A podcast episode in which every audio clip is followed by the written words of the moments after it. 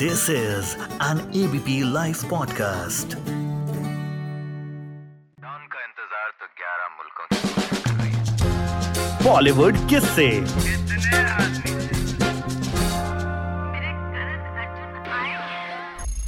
ख्याल जिसका था मुझे ख्याल में मिला मुझे सवाल का जवाब भी सवाल में मिला मुझे। कहते हैं कुछ सवाल ऐसे होते हैं जिनके जवाब होते ही नहीं हैं। कुछ रहस्य ऐसे होते हैं जो कभी खुलते ही नहीं रेखा एक ऐसा ही रहस्य है।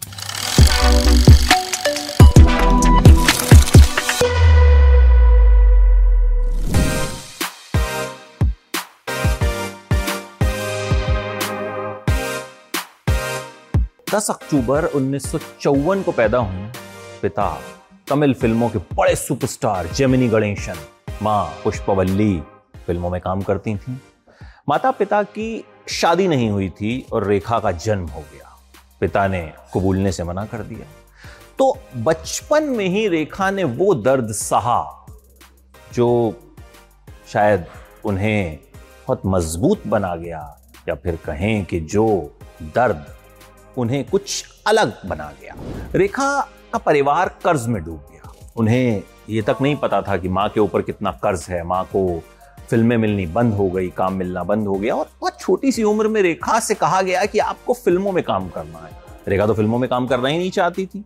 वो तो घर बसाना चाहती थी, पढ़ना लिखना चाहती थी, लेकिन मजबूरी जो ना कराए, रेखा फ़िल्मों में काम करने लगी। नौवीं क्लास में ही रेखा की पढ़ाई रोक दी गई।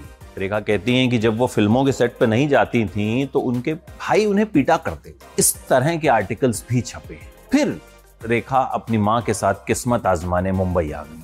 लेकिन उस वक्त रेखा वैसी नहीं थी, जैसी आज हम रेखा को जानते हैं। सदाबहार खूबसूरत। उस वक्त रेखा सांवली थी, वज़न ज़्यादा था। उन्नीस सौ उनहत्तर में बिस्वजीत के साथ उन्होंने एक फ़िल्म साइन की, अनजाना सफ़र। लेकिन ये सफ़र रेखा के लिए कुछ अजीब होने वाला था। अजीब इसलिए होने वाला था क्योंकि पहले ही दिन एक किसिंग सीन हुआ। डायरेक्टर ने इस बारे में रेखा को बताया ही नहीं।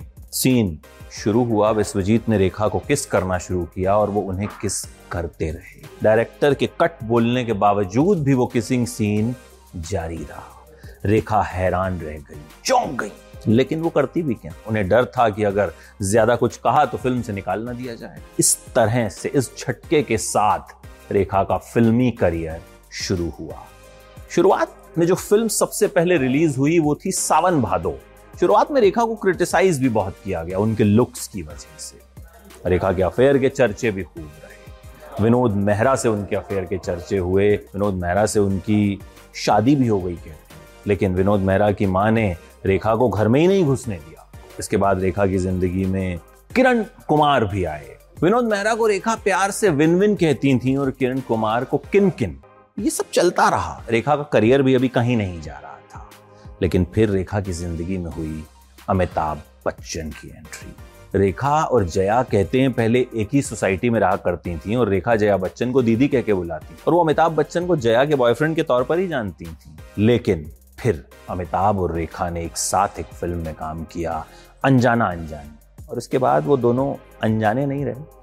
अमिताभ से मिलने के बाद रेखा भी बदलने लगी। रेखा का लुक बदला, रेखा की एक्टिंग में निखार आया। बच्चन साहब से कहते हैं, उस वक्त रेखा का अफेयर शुरू हुई हालाँकि ये सिर्फ़ किस्से हैं, इन दोनों ने कभी इस बात को नहीं कबूला, लेकिन चीज़ें आगे बढ़नी शुरू हुई। अब जब चिंगारी होगी तो आग तो लगेगी। धीरे धीरे इनकी जोड़ी भी सुपरहिट हुई। और बात जया बच्चन के कानों तक भी पहुँची। जी हाँ उस वक्त तक अमिताभ शादीशुदा थे, दो बच्चों के पिता थे।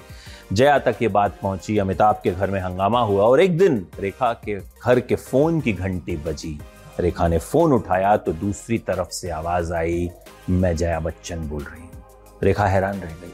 उस वक्त अमिताभ बच्चन शहर में मौजूद नहीं जया ने रेखा से कहा कि आप मेरे घर डिनर पे आइए। रेखा और ज़्यादा हैरान हो कि जिसके पति के साथ मेरे अफेयर के चर्चे चल रहे हैं, वो मुझे डिनर पे बुला रही रेखा गई।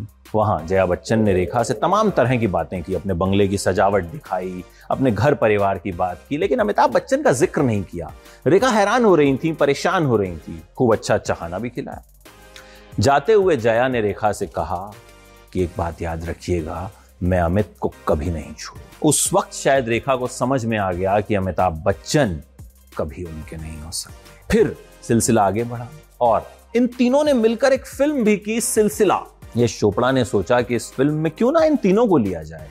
और जया बच्चन और रेखा को मनाने का काम भी जानते हैं, किसे सौंपा गया? अमिताभ बच्चन को। उस वक्त यश चोपड़ा ने अमिताभ से यह भी कहा था कि देखना मेरे सेट पर कोई गड़बड़ ना और यह बात यश चोपड़ा ने एक इंटरव्यू में कही भी। खैर, ये फ़िल्म बनी, रिलीज़ हुई, लेकिन उस वक्त कामयाब नहीं हुई। हालाँकि बाद में इसे बहुत कल्ट फ़िल्म माना गया। इसके बाद जब कुली के सेट पे बच्चन साहब घायल हुए और एक तरह से मौत के मुँह में पहुँच गए तो रेखा भी उनसे मिलने अस्पताल पहुँची। लेकिन रेखा को उनसे मिलने नहीं दिया गया। और कहते हैं, वहीं ये जो सिलसिला है, मोहब्बत का ये जो सिलसिला है, खत्म हो गया।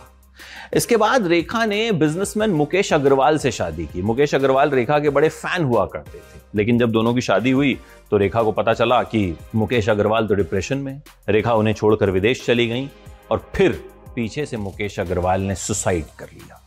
रेखा के ही दुपट्टे से मुकेश अग्रवाल ने फांसी लगा ली। इसके बाद तो रेखा की इमेज एक वैम्प की हो गई। खैर रेखा की ज़िंदगी आगे बढ़ती रही, विवाद बढ़ते रहे। रेखा कई बार सिंदूर लगाए भी दिखी। ऋषि कपूर और नीतू सिंह की शादी पर रेखा सिंदूर लगा के पहुँच गई थी। उस वक्त अमिताभ बच्चन से अफेयर के चर्चे भी थे। किसी को समझ में नहीं आया सिंदूर किसके नाम का है। एक बार स्टारडस्ट मैगजीन में एक आर्टिकल छपा कि रेखा एक स्टोर में गई हैं और वहाँ जाकर रेखा ने कह दिया है कि वो माँ बनने वाली हैं। तो रेखा ने तमाम तरह के इशारे देने की कोशिश की, लेकिन कभी खुलकर कुछ नहीं कहा। अपना दर्द भी बयां किया, लेकिन खुलकर वो कभी कुछ नहीं बोली। कई बार बच्चन साहब से, उनके परिवार से रेखा का आमना सामना हुआ, जया बच्चन से भी वो मिली। कई बार बेरुखी दिखाई तो कई बार गले भी लगी। एक बार डब्बू रत्नानी के कैलेंडर लॉन्च पर रेखा जहाँ पोज दे रही थी, उनके पीछे ही बच्चन साहब की फ़ोटो लगी थी। रेखा ने वो फ़ोटो देखी और एकदम चौंक गई। रेखा का वो वीडियो भी खूब वायरल हुआ था। देखिए, रेखा से जुड़े तमाम ऐसे रहस्य हैं जो बहुत हैरान करते हैं। कहते हैं, रेखा के बंगले में मर्दों की एंट्री नहीं है। वहाँ के जो गार्ड हैं, उन्हें अगर रेखा से कुछ कहना होता है तो वो चिट्ठी लिखते हैं। चिट्ठी रेखा तक दी जाए। और फरजाना, उनकी जो सेक्रेटरी हैं, उनके साथ वो उस बंगले में रहती हैं। वो बंगला भी अपने आप में एक रहस्य है और रेखा भी अपने आप में एक रहस्य है। लेकिन, खूबसूरत रहस्य है। कैसा रहस्य है जिन्हें हर कोई समझना चाहता है लेकिन जितना इस रहस्य को समझता है उतना ही इस रहस्य में उलझ जाता है। रेखा की कहानी में इतना ही। फिर कुछ और किस्से कहानियाँ सुनाएँगे आपको। सब्सक्राइब कीजिएगा एंटरटेनमेंट लाइव को। फिर मुलाकात करते हैं।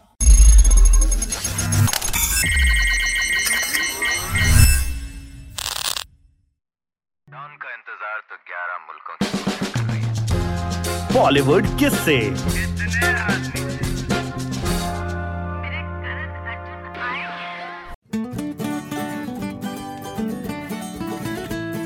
this is an ABP live podcast